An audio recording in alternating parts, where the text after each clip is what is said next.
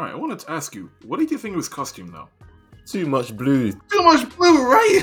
Even the helmet, I was like, oh, that's too much. Too colorful, bro. And what was that bit with the helmet that never showed up again? Yeah, was that whole bit just to do with him trying to outdo Mighty Thor before he found out it was Jane or something? I don't know. I don't know. That was such a weird moment, bro. Legit. Welcome to the Lockdown Yard Podcast, where we discuss all things TV and film. My name is Ed. And you know me, my name is Charles. We're not experts, nor are we people with deep industry knowledge. We're just fans having a group chat with you guys. So enjoy the show and let us know your thoughts. See you in the Lockdown Yard, baby! Alright, so Thor. It sounds like I'm saying 4-4. It does sound like you're saying together quickly. It does sound like that. But... So Thor 4. Obviously, we're going to be discussing Thor 4, aka Thor Love and Thunder today. A full spoiler discussion. But before that, I don't think I've actually ever discussed any of the Thor films in depth with you before that. So let's take that opportunity to do that now. So, all right. The first 3 Thor movies. So, let's see, the first one, Thor. Second one, Thor The Dark World. And then third one, Thor Ragnarok. Where would you rank, I mean, from 1 to 3, you know, 1 being the best, 3 being the worst, where would you rank those first 3 films? Okay, I'll say, excluding Thor Love and Thunder, I'll say 3 goes on top as number 1, and then you got Thor, the first one, goes as number 2, and then you got The Dark World as number 3. I see. And you don't find any redeeming qualities in Thor The Dark World? I do, just... In terms of the overall thing now, especially since you've been yammering on about how there's actually really good scenes, and I have to rewatch it, but I trust you.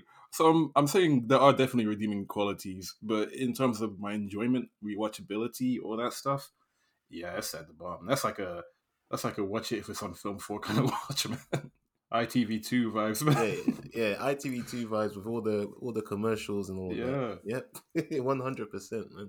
Listen, man, that film has some cool scenes. The bit where Heimdall runs up that thing and takes down the ship. That whole, the death of Thor's mum.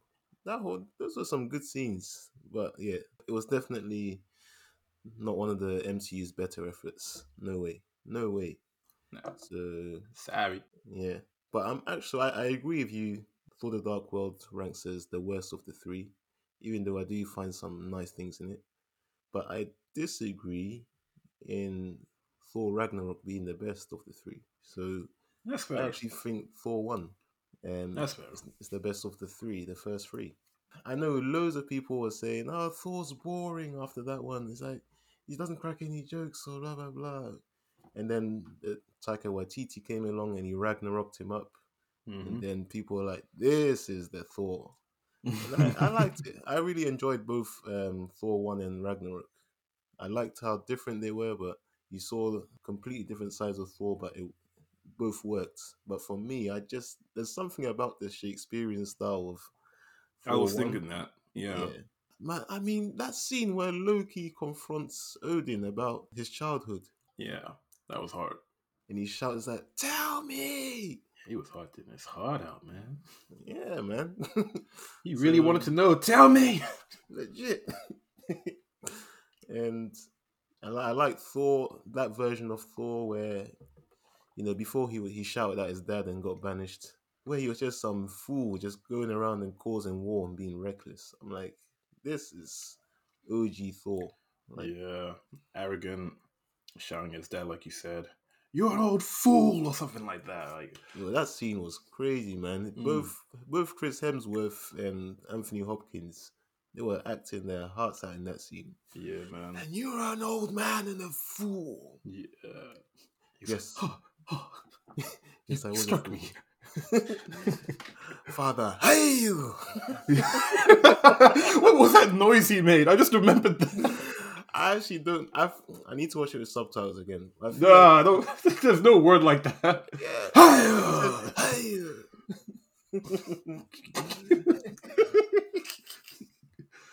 And then he just like gave him the maddest dressing down ever.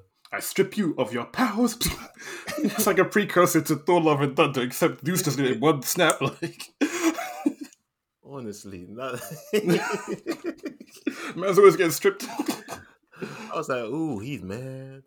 He is mad. This guy is angry, man. He's got anger issues." Yeah, man. But I don't know. To this day, I think it was a bit unfair to banish him just like that. I mean, damn, man. Yeah, it's just one crime. It's one tough love, isn't it? Well, it's tough love, but come on, man. To banish your whole son, leave him without powers and at risk of dying on a whole nother planet. I'm like, damn, man. But I kind of like that kind of like aspect because it kind of does feed into like Norse mythology where parents gods who are parents usually did like the maddest things to their offsprings, man. So I kind of like that. I think it kind of excuses it that way. I hear you, but yeah, I think to this day, that remains my favorite rendition of Odin throughout all three films. I like that version of Odin the best. Definitely carried the film a lot up until he went into his deep sleep. Mm-hmm. And we got introduced to Tom Hiddleston as Loki, man. I mean, everyone was just in their element in that film. I loved it. Even the Warriors 3. I loved how they were all buddies with Thor. And yeah, man. That led nowhere, though, because they got dispatched, like, quickly in 3. Yeah. Like, there was no scene where it was like, Thor, where were you? No, it's just instantly gone. You can just tell, as soon as Waititi got the job, he said, first things first, we're killing the Warriors 3. That's it. Before any script was written or anything, you guys are gone, so we're going to start looking for a new gig, because... You're not in my film. You're going to be in, 2 minutes and you're done. Yeah, and treat them like extras, man. Nah, they have backstory. They wrote it. They fought in battle with Thor. Like, no. Oh, yeah, he said, whoever you are, this is your last warning. Leave or pay the price or something like that. He said, whoever I am? Have you not been listening? Yo, I must say, Hela. God, why am I blanking on their name? Cate Blanchett. Galadriel. Cate Blanchett, yes. Yeah. She was amazing as hell. I really loved her performance. Yeah, very good. Me too. Very good. But yeah, for me, a bit maybe an unpopular opinion because, you know, a lot of people were massive fans of the Taika Waititi transformation of Thor. Hmm. And one of the biggest fans of that was Chris Hemsworth himself because he did mention, you know, he was getting a bit... He didn't say it directly, I guess, but he said he really wanted to change Thor a bit. Yeah. He wanted to get him away from, you're an old man and a fool, to, please don't cut my hair, guy. So, yeah, it's a complete transformation. Yeah. So, yeah. And you can tell Chris Hemsworth has so much fun playing this version of Thor. Oh, yeah, he does. You can tell. You can definitely tell. And it's a good thing for him. I mean, you don't want to feel like you're just one note throughout like all these films. You have to like evolve and change. Like Cap did, and Thor definitely did. Iron Man was pretty consistent. I don't necessarily agree with the whole. I mean, because it was a character written way before you even interpreted it. Like this character is well established. I know the whole thing. The comics are different to the live action movies. So this character is written this way. So possibly. It does need updating when it's a live action, but when it comes to the comics, you don't really expect that kind of change. You just like this is what the character is, kind of thing. But I get you. Yeah. So yeah, I really, although I'm saying Thor 1 still my favorite of the initial trilogy, I really did enjoy Ragnarok. Had a lot of fun with it, and I was proper looking forward to Thor 4: Love and Thunder. I was like, okay. Taika Waititi, he's got this, man. He's got this. Mm. And, boy, this is where we get into, I guess, the spoiler section. So, if you haven't seen the film and you want to listen to this without having it spoiled for you, try coming back after and just revisit this episode because we're going to get into it now. So, Charles, start off with you. Oh, boy. Your overall thoughts on Thor: Love and Thunder. Actually, let me just say, this is that. So this is historic. This is the first film since we started doing the podcast that we've seen together, if I'm not mistaken. Yeah, I think that's accurate. Yeah, it is. Yeah. So yeah, historic occasion. I actually saw this film with Charles in that cinema you're always going on about, which has all the live reactions. Yeah, that's the Square Odeon, baby. Wait, when people were clapping at the start of the film before it started, I was like, what's going on here? What's happening? Should I be worried? Turn out that racket. Oh, wait, they're applauding. Okay, yeah. Cool. It was just a title card too. It was definitely a lot more reaction than I've been used to at my usual Greenwich Odeon, because you don't get any of that at the start of the film. You didn't even get that at the start of Endgame or Infinity War, nothing like that. You make it sound like your cinema, you just sit with your hands like folded in front of you watching the screen. Most people do. Most people, unless there's such a laugh out loud moment, you get some random person going, ah, and it's so awkward. Oh, sorry. I forgot where I was. Yeah, Family Guy, that seagull that was laughing by himself. Yeah. It's kind of like that sometimes. Yeah. Okay. It's like that. I would say I definitely liked that experience, and I could tell if it was for like a huge movie occasion. Like No Way Home? I should definitely have joined you guys. Oof. And it was with Charles and Jamal, actually. So yes. Saw it with both of you guys, and yeah, it was, I will be coming back to that cinema. Yes. Not sure which Wakanda Forever, bro. Come for that. Wakanda Forever and absolutely Avatar. Oh, Avatar. Yes. Although, Avatar. So that screen isn't IMAX, is it? I don't know. It looks pretty big, but I don't know if it's IMAX. It's not IMAX because it's a nice venue and everything, but IMAX is usually bigger and louder. Okay, but still, just for at least the camaraderie, the crowd reactions, I'm gonna be there. It's an experience when you go there. Fair, but as Sam Jackson said in Coming to America, stop stalling. Okay, all right. What did you think about Thor: Love and Thunder, man? It's complicated. It's complicated. Oh, nah, okay. I'm definitely not one of the people who thought this was like the best Thor film ever. I'm going to say that off the bat. I would say my opinions on it were, I was kind of disappointed because I feel like I knew what I was going in to see. I thought it would be like Thor Ragnarok, the sequel, like in terms of like the vibe, cinematography, which wasn't a bad thing. Because I think, like I said, that's my favorite Thor film. But when it's just the same thing and he seems to be getting dumber just for the sake of the comedy, it just took me out of it so much. Like, I'm going to start harping on. You have to stop me. Nah, man. We're letting it all... This is therapy. Okay, fine. Therapy. All right. Sing, Charles. Sing! Oh, my gosh. Okay, I'm not going to say the film was terrible all the way. Like, there were parts I really did enjoy. I did like the addition of Jane Foster as Thor. I liked the fact that Natalie Portman got wham for this role. Like, she looked amazing, bro. Was it definitely not CGI? Well, obviously, when she's sick and frail, that has to be CGI, but I think throughout the whole film... No, I mean when she was like in shape and hench. Oh, that was all her. That was her, bro. Okay. Yeah. Cool. But yeah, Jane Foster, I also liked... It worked in a little bit, but the goats initially, when I saw them, I was like, this is going to get old really quickly. But when I first saw them, I was like, oh, wow, okay. It's kind of like this part in the game that I played, but... It's like those goats, man. It's like you either love him or you hate him. It's like half and half. It's like some people are like, yeah, they were hilarious, and then others were like, old. Yeah, get this off the screen. Yeah, man. It got old. Every time I saw them, I was like, they're going to do this for a joke. They're going to do it for a joke. When there's silence, I can tell. Especially when they landed on the planet and there was a silence. You know, like, ah! You know what? That one bit was funny. Like, yeah, no, but I saw it coming.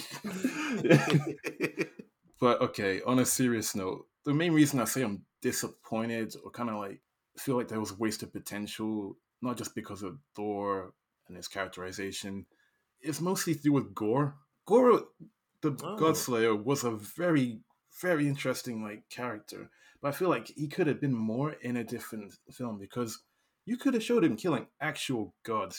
That would have been menacing. He killed the god at the start. Yeah, he did. That tone was great. But then when, as soon as that god came in, his god came in, I was like, oh, I don't like this. Because this, before then, it was so dark. It was very, like, grim. And he lost his daughter, and he had to bury him. And he's, like, this devout follower, and he finds this tropical place. And then Jokey McJokeyson comes in here, and he's got his CGI people behind him. And, yeah, I don't know. I feel like Christian Bale did great, but there's so much potential with what he could have been in the film. Yeah, I hear you. But overall, you were disappointed. Yeah, I mean, yeah, I don't say I hate the film. I just say that I'm disappointed with it. But yeah, whatever. That's just me. I probably have other things I will discuss as we go on. Yeah, but we'll get into it. The plot, the characters, and all of that. Exactly. Yeah, I do agree with you. My overall thoughts were I was disappointed. This movie, I'll be honest, I wasn't really hyped for this anyway. I mean, yeah, when I saw the trailer, I wasn't really into the whole jokey Thor thing, because, you know, from Ragnarok it worked, but it seemed like from the trailer they were just going to double down in it, and I was like, okay, we're going with that again, cool, let's roll with it. But I wasn't really, I'm not saying I'm experiencing MCU fatigue, like the whole internet seems to think they are. But yeah, I wasn't really too hyped for it. I was secretly hoping to be pleasantly surprised, and I just wasn't, man. Ooh. I was like, no, I'm not enjoying this. You see, I remember you messaged me, you're saying, like, yeah, I watched it. Yeah, I'll stick it out for you, man. And I was like, oh, damn! Because I watched it twice. The first time with Josh and Ray, and then the second time with Charles. And we booked this ages ago, because I was like, yeah, I need to get me some of this responsive audience. So, unfortunately, the second watch was a chore, because I did not enjoy this film. Man said it was an errand. Wow. It was. Yeah. Wow! So imagine how I felt. I was like, let me get clear-minded before I watch this film. And then I saw straight away what you meant. I was like, yeah, okay, I don't like it. But I don't like it, though. It's not because you said it. It's because this is what I was afraid of in this small way, because I was like, I don't want too much comedy. This felt like a comedy first. I didn't want that at all. Yep. The jokes didn't really hit for me, especially Thor's jokes.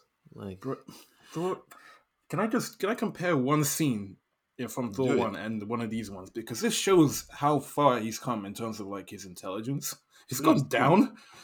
So in Thor 1, remember when he had to, like, go fight Loki towards the end after he got his powers back? And he went into the desert, right? Yeah. And he said, I need space. I need space because the Bifrost is going to come and it's going to damage stuff. You might get eviscerated, okay? And then he went up and he did his bits, and Loki went into space as an icicle. But in this Thor Love and Thunder one, when he's in the townhouse and he's like, we're going to get the children back and blah, blah, blah, blah, blah. And I'm Thor and blah, blah, blah. And then he just literally gets out of there. Like, he flies out of there with his hammer or whatever it is. Like, through the roof, and it causes damage all around him. Like, what the hell is this? That was so stupid. Like, what is this? I couldn't believe that. I know. There's so many things that... a lot of the comedy didn't work for me. Thor's jokes, the whole Mjolnir versus Stormbreaker thing. It was funny a few times. But then he started giving it beer, and I was like, this ain't funny, man. Just doubling down on the thing. Okay. Yeah, the beer bit was... I internally chuckled at that bit, a little bit. But it didn't last long, because I was just waiting for the next joke to hit. Honestly, there's some bits, you know, when he was fighting Gore, he's like, "I'll call the axe when you go to the dentist." Yeah, I remember that bit. No, that got chuckles in our cinema, though, didn't it? Yeah, but was it funny?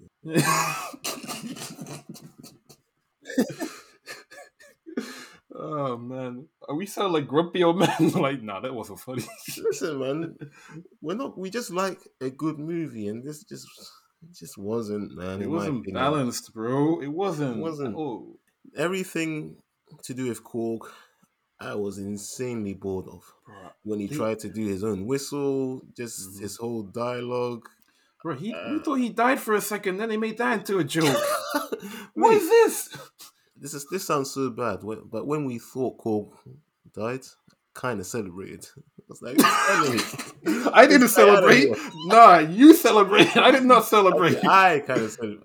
I was like, finally, this is an annoying character. Just get him out of here. And then they picked him out from rubble, and he was alive. I was like, no. Why won't you die? Well, hey, why I'm still alive. You die. Still alive, just to face the rocks, you know? Oh, it's like, not that one. Not that one. That wasn't... but I did like Thor's reaction to Korg getting killed, because that felt...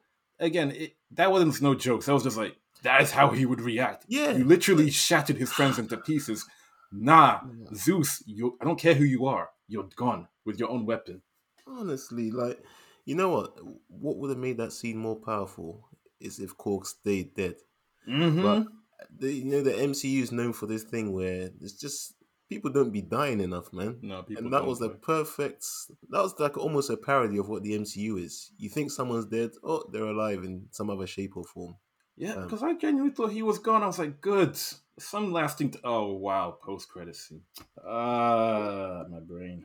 I also didn't know what the Guardians were doing in this movie, to be honest. Maybe it was a continuity thing from the end of Endgame, because he did go off with them. The Asgardians of the Galaxy. Okay, cool. But they didn't have any impact on the film. It's like... No, I didn't expect them to. Yeah. Yeah. I literally said the last time... I said it, I think, maybe the last episode, or maybe I said it to you in person or something. I just expect them to drop him off. I just expect him to drop him off, and then he just does his movie. But, you know, funny enough, I did kind of like the start of the film where, you know, we saw them together. Mm.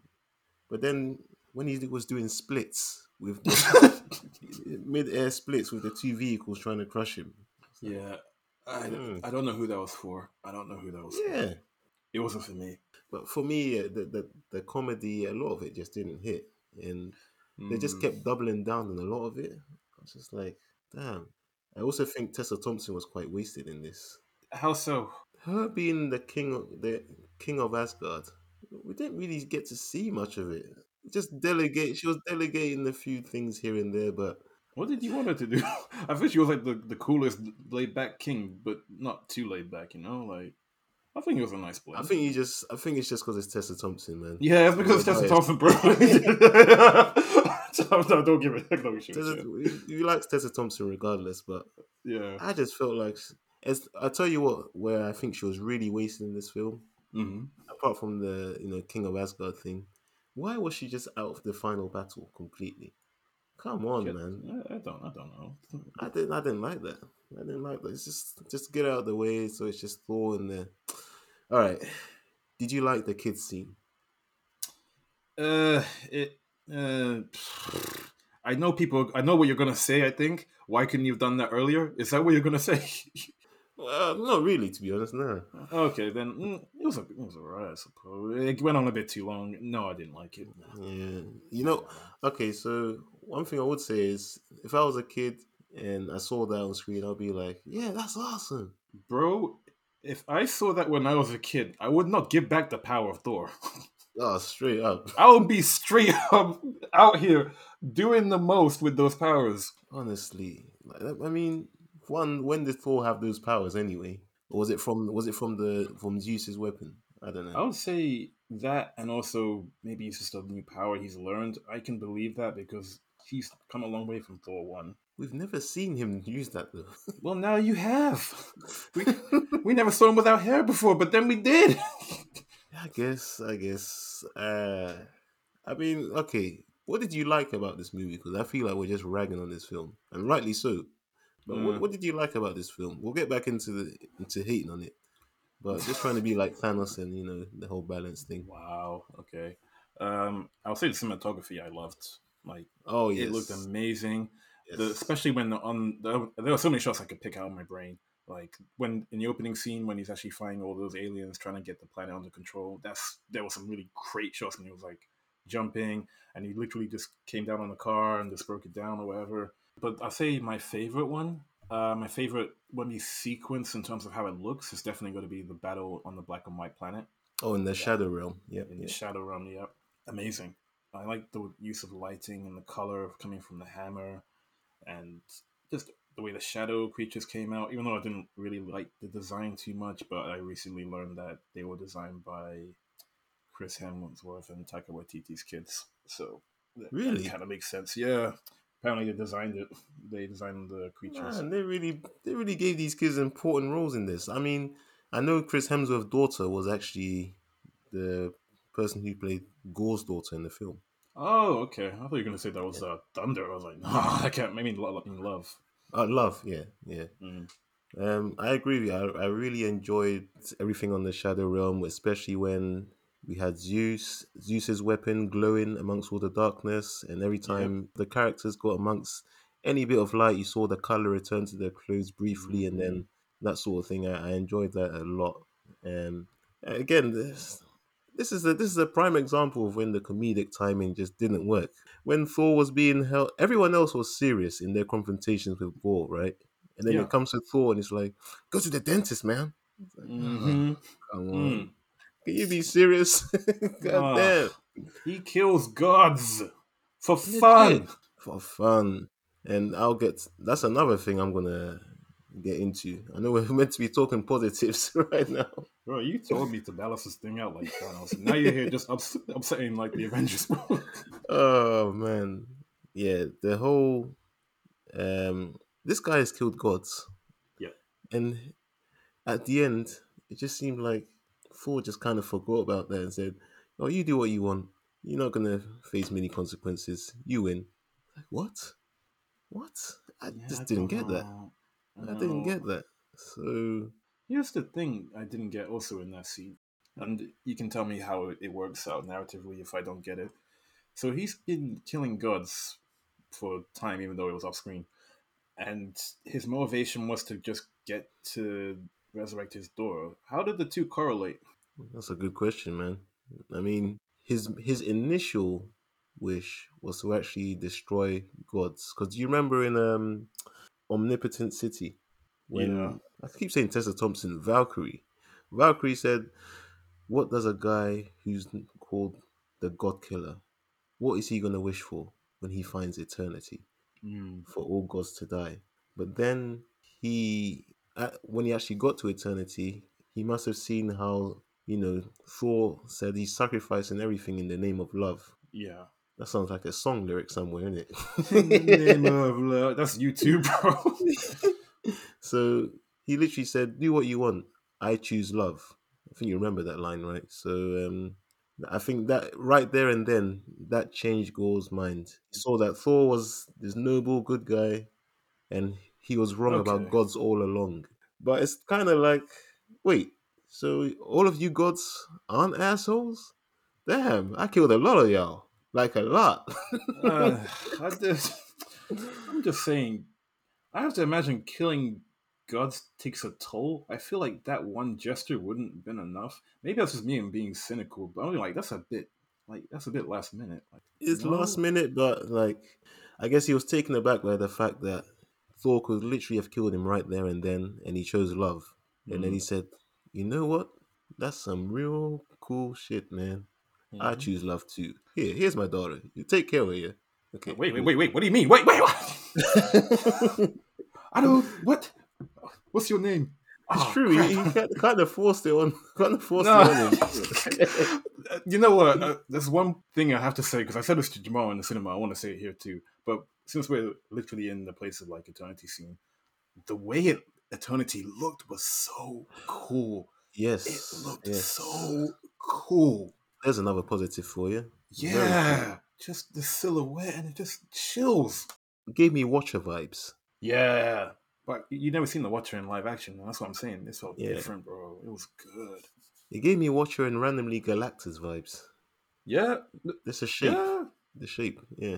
Yeah, but yeah, that looks so cool. Again, the cinematography in this film was really good. It was really good, but man, Taika Waititi was just giving free rein with the jokes. And apparently, this film was like, there's a cut of it which is something like nearly 4 hours long. Four hours. Yeah, like there was a whole scene. I saw some behind the scenes things where there was a whole scene showing Jane Foster's transformation into Mighty Thor, but they decided to cut that down, just show the hammer reassembling or no, the hammer piece is levitating and then cut, and then she's Mighty Thor fighting people in another scene. Yeah, I mean, it's okay. Yeah, there's just stuff like that. And I'm sorry. Mm-hmm. Can they stop this stupid Matt Damon? It's not. Nah, it's done. It was done in Ragnarok. Yeah, it was done. It's done. The gimmick has died. They made it even worse. Like, how did they even know some of those details? This Thor, like, sit down and I don't know. I know. But I feel like that Marvel's trying to say that's the joke. How would they know this now? And then Melissa McCarthy comes in as hell. I'm like, no, this is interfering with the story in a way I don't want it to. That Melissa McCarthy moment was like, all right, you're done. That addition was like, okay, so this is basically what the film is going to be. You're just adding extra stuff to what you've already done. And you know the funny thing about that whole parody play they were doing? It's the fact that it doesn't feel like it's a parody of everything that's going on. It feels like it's part of the film as a parody of everything. Man. All right, one more positive thing before we... I don't know if how much more I can razz this film anymore. I feel like I'm bullying. Like, yeah, let him go. Get down. Every time I say something positive, I'm just like, oh, wait, I didn't like this though. Lingle up. It's that thing I told Jamal when the film ended and you saw Love and Thunder just taking out these baddies in freeze frame pose towards these villains.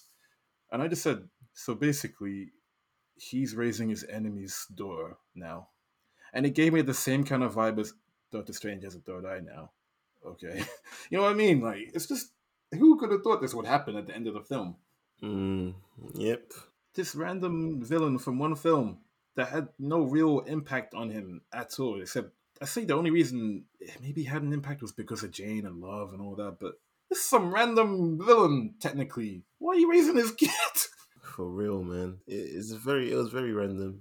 And again, when you know the backstory behind it, it's cute because it's literally Hemsworth's daughter. It's like, that's a cute moment. It's, all the kids fighting as well. That was actually a lot of the kids of the cast and crew.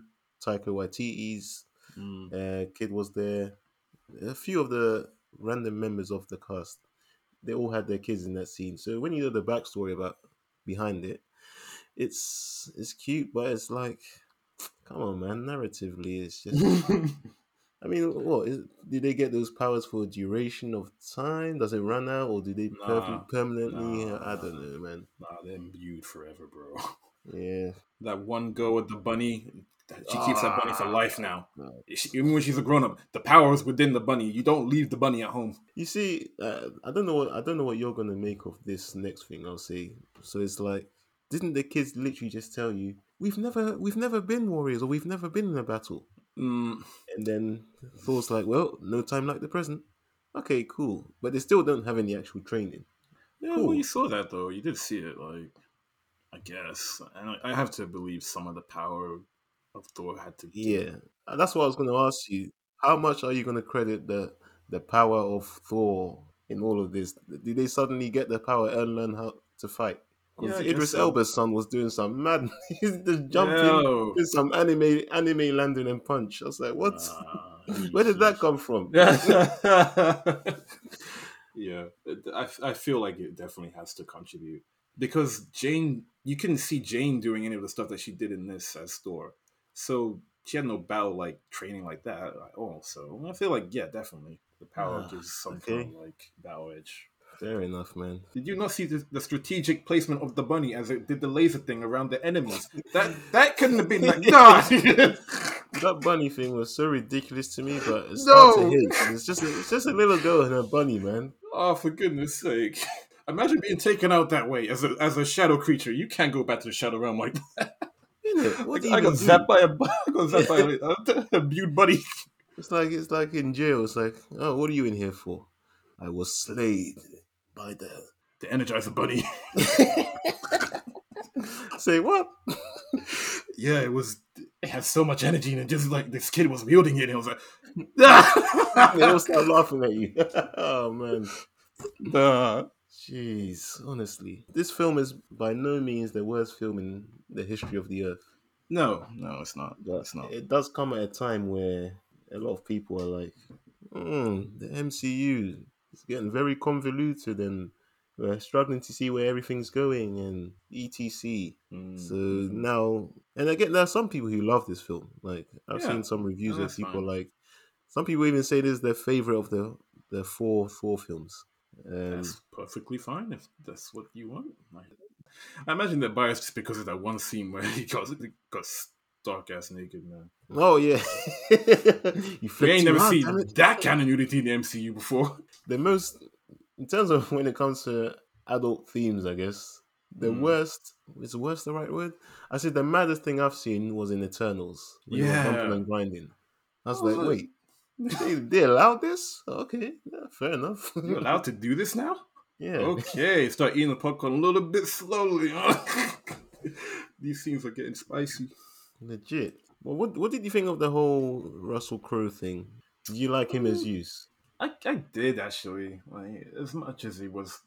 I could tell the accent was put on, but I like the fact that he actually went for it, and he didn't do it too ridiculously, I don't think. Like it felt kind some of bits were ridiculous, some bits were. That was the comedy part. But I would say, like, yeah, it was good. I liked his kind of mannerisms of being Zeus, like the big head honcho of all these gods, and the way he talked down to Thor, and Thor was like heartbroken because that was his hero. Yep, you should never meet your heroes. That took a whole new meaning when he said that to the kids later on. Legit. Meet your heroes because I killed them. All right. Well, I did enjoy some bits of the whole Zeus thing, but I found it weird tonally because this is a film where you have loads of kids, and it does seem like the film is geared more towards kids than other MCU films are. But then he starts talking about orgies. I'm like, huh? Yeah, what's going on here? Excuse me? It's like, that's it. You are not coming to the orgy. I was like, you are not invited to the orgy. I was like, I plan at orgies. Isn't it? Nah.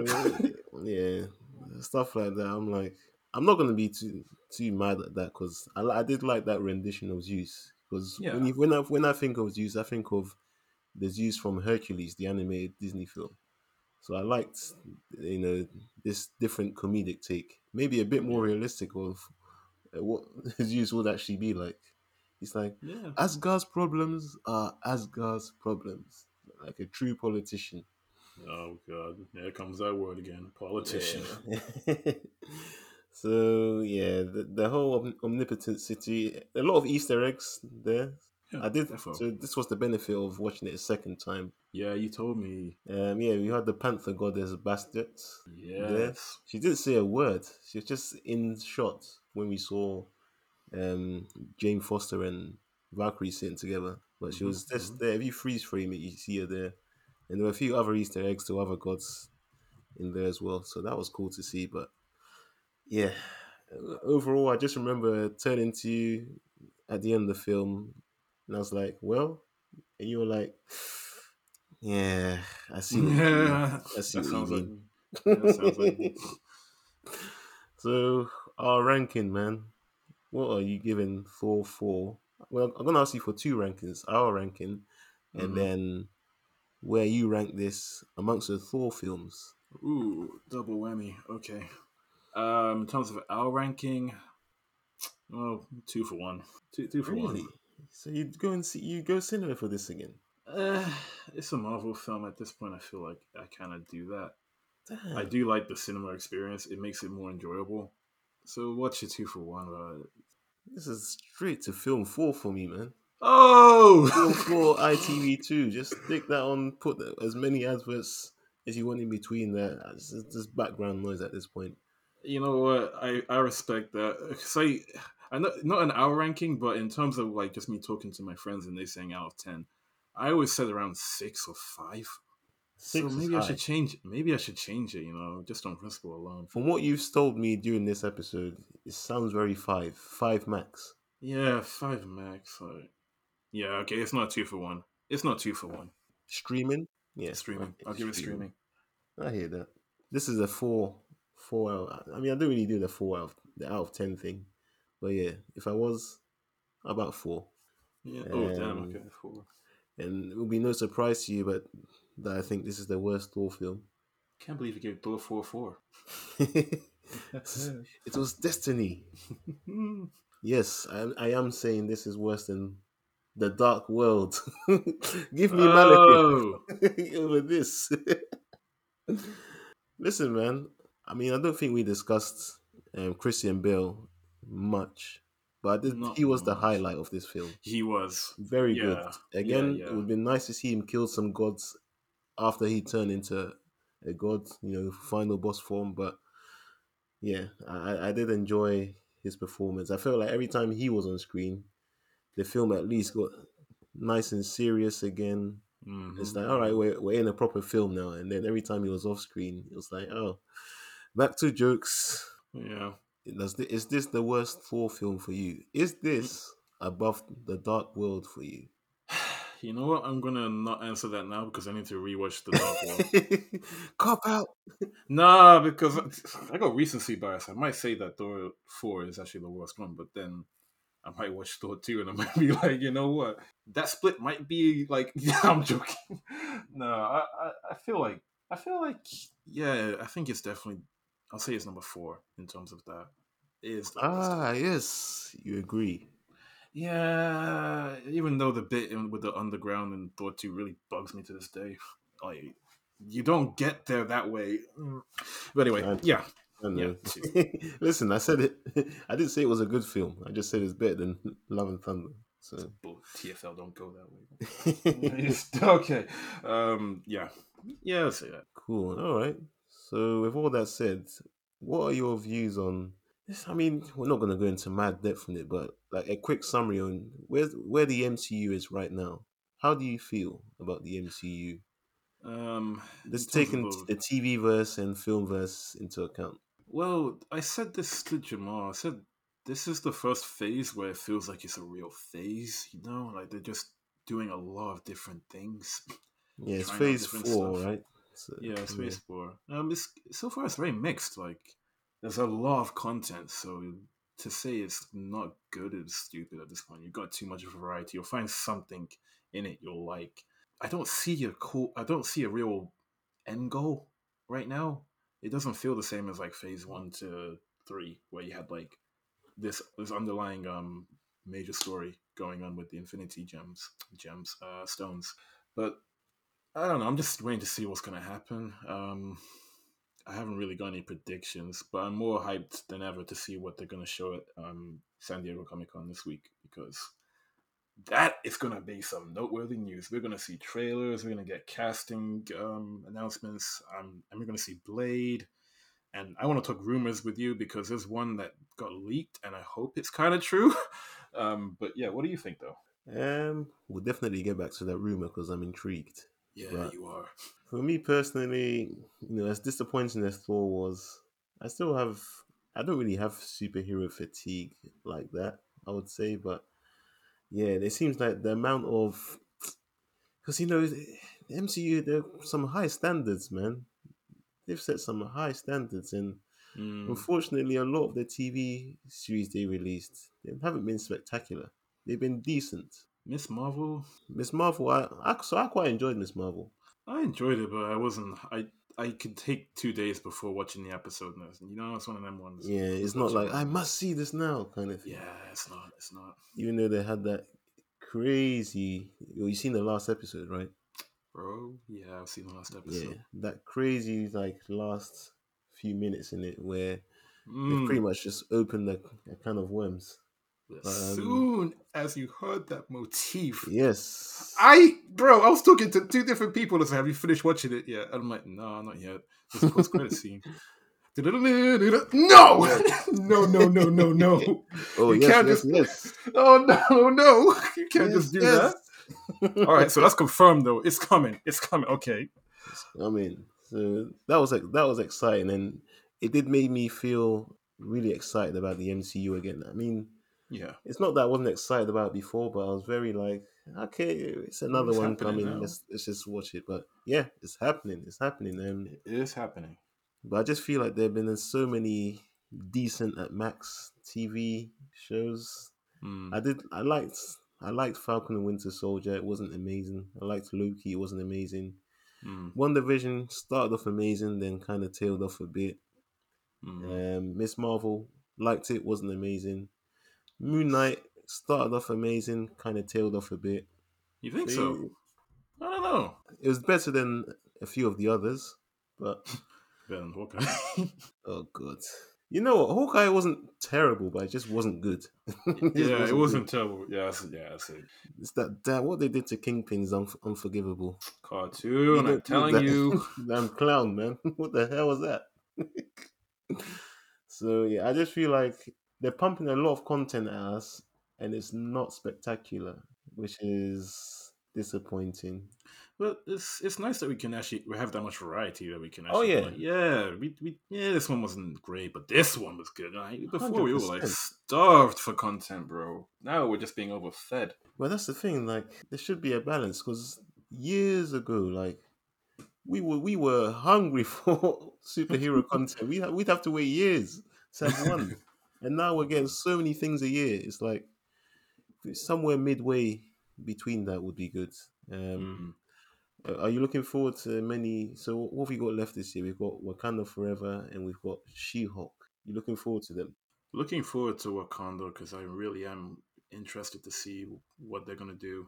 I think everyone is at this point. Like, there's been very little talk of how much there's going to go in. Like, I know a bit about the characters that are going to be in it, but like, I need to see like the clear vision of what they want to do with the plot, the character, all that stuff. Mm-hmm. So I'm looking forward to that. And She-Hulk, if they fix the CGI, I have to hope that isn't the finished thing. So they actually did fix it a bit. After they released that initial trailer, there was another like clip or something released, or another trailer where they actually showed that they had rendered it a bit. Okay, good. So, then I'm looking forward to it. Then I don't want to have to feel awkward about it. But I'm looking forward to She-Hulk. Looking forward to seeing what happens with Abomination and other characters like that. So yeah, and it's not one of these 6-episode seasons, man. It's got 9 episodes. So you should be able to flesh it out a bit. This 6-episode thing is killing some of these shows. Episode 6 just feels so rushed sometimes. I'm like, damn. It does. But it is what it is, man. All right. Do you want me to tell you the rumors I've heard? Let's hear it. Let's get some hype going. All right. So the biggest rumor that I've heard is that someone has been cast as Professor X. And it's not Patrick Stewart. I have heard. Give me a clue. Ooh. Oh. What movie are they in? TV show, bro. What TV show are they in? Breaking Bad. It's not Bryan Cranston. No, it's not. Jesse Pinkman. No, it's not. Giancarlo. Yes. Wait. That is what I've heard. Me Gus Frings. Oh no, yep. Los Pollos Loco. Yep. It's gonna be Dr. Charles Xavier. Well, I don't know if he's a doctor, but yeah, he will be Charles Xavier, bro. Professor Charles Xavier. Oh, man. That is the biggest rumor going on right now, that he's actually been cast as Professor Xavier.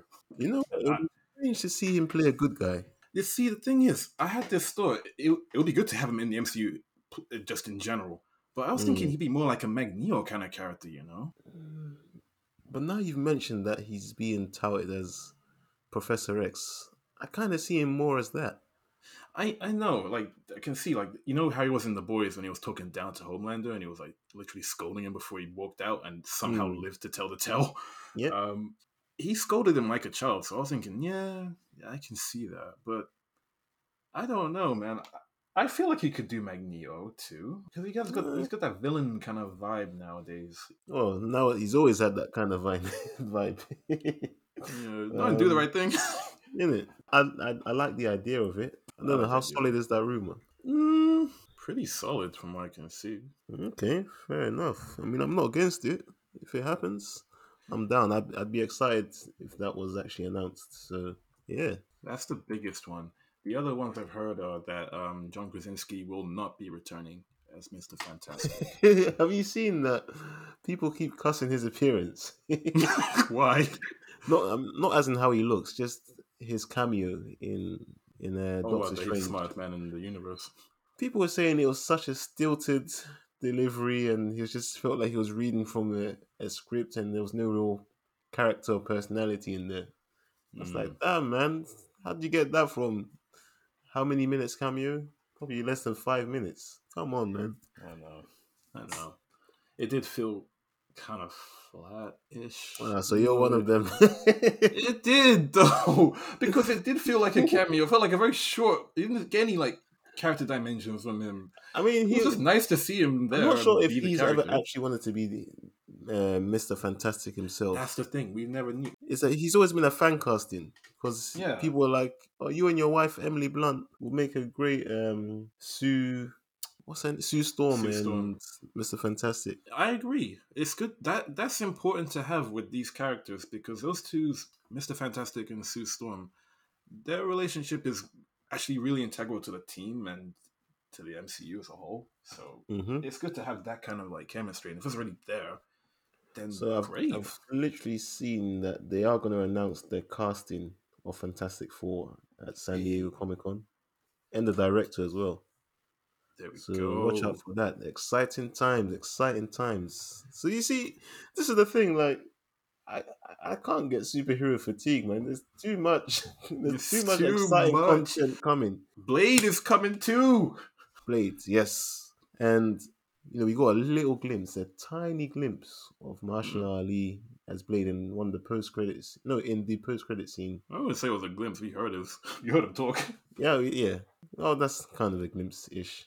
But you see, 4-4 sucks. Okay, forget about it. Move on, because there's more exciting content coming. We move, literally. Again, I did not enjoy this film, but I did take a step back, and I'm like, man, and it just seemed like everyone was despairing. It's like, MCU. It's just one film, man. Damn. It is enjoyable, despite what we've said. It is very enjoyable for some people. Like, for some people. It wasn't enjoyable for... I get what people find... I get why people find it enjoyable. For me, it's not. That's all. Any fan casting that you would want? Any fan casting I would want for who? What, for Fantastic Four? Well, maybe Fantastic Four, or maybe the X-Men, or just anyone coming up in the future, really. You know what? I've never really done the whole fan casting thing. I've never done it, because often... I mean, I would say I would have loved to see James McAvoy continue as Professor X, because I really enjoy his version of Professor X. Yeah, it was good. It was really good, I thought. I also enjoy Michael Fassbender as Magneto. I feel like them two have a great dynamic, and if we've seen the last of them, that's quite upsetting, because they were great. They were great. Arguably... on par with Patrick Stewart and Gandalf. So Gandalf. Ian McKellen, who you met on the tube.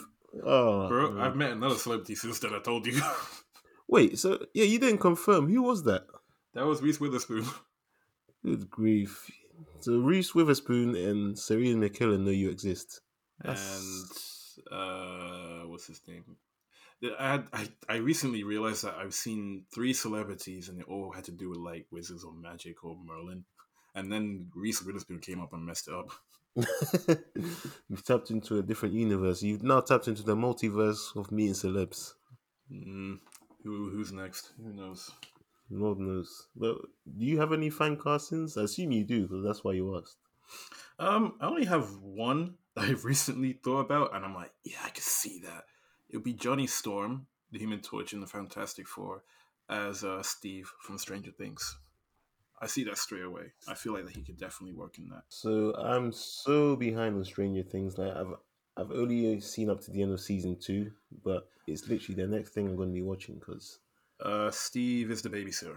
Steve, the babysitter. He's the bully who becomes better as the season. Oh yeah, yeah, yeah. So okay, he's been in from season 1, with the hair. Yeah. With the hair, yeah. Okay. I think he would be a good Johnny Storm. And also, as the Thing, only because I'm recently rewatching Breaking Bad, I feel like the guy who plays Hank, he'll be a good Thing.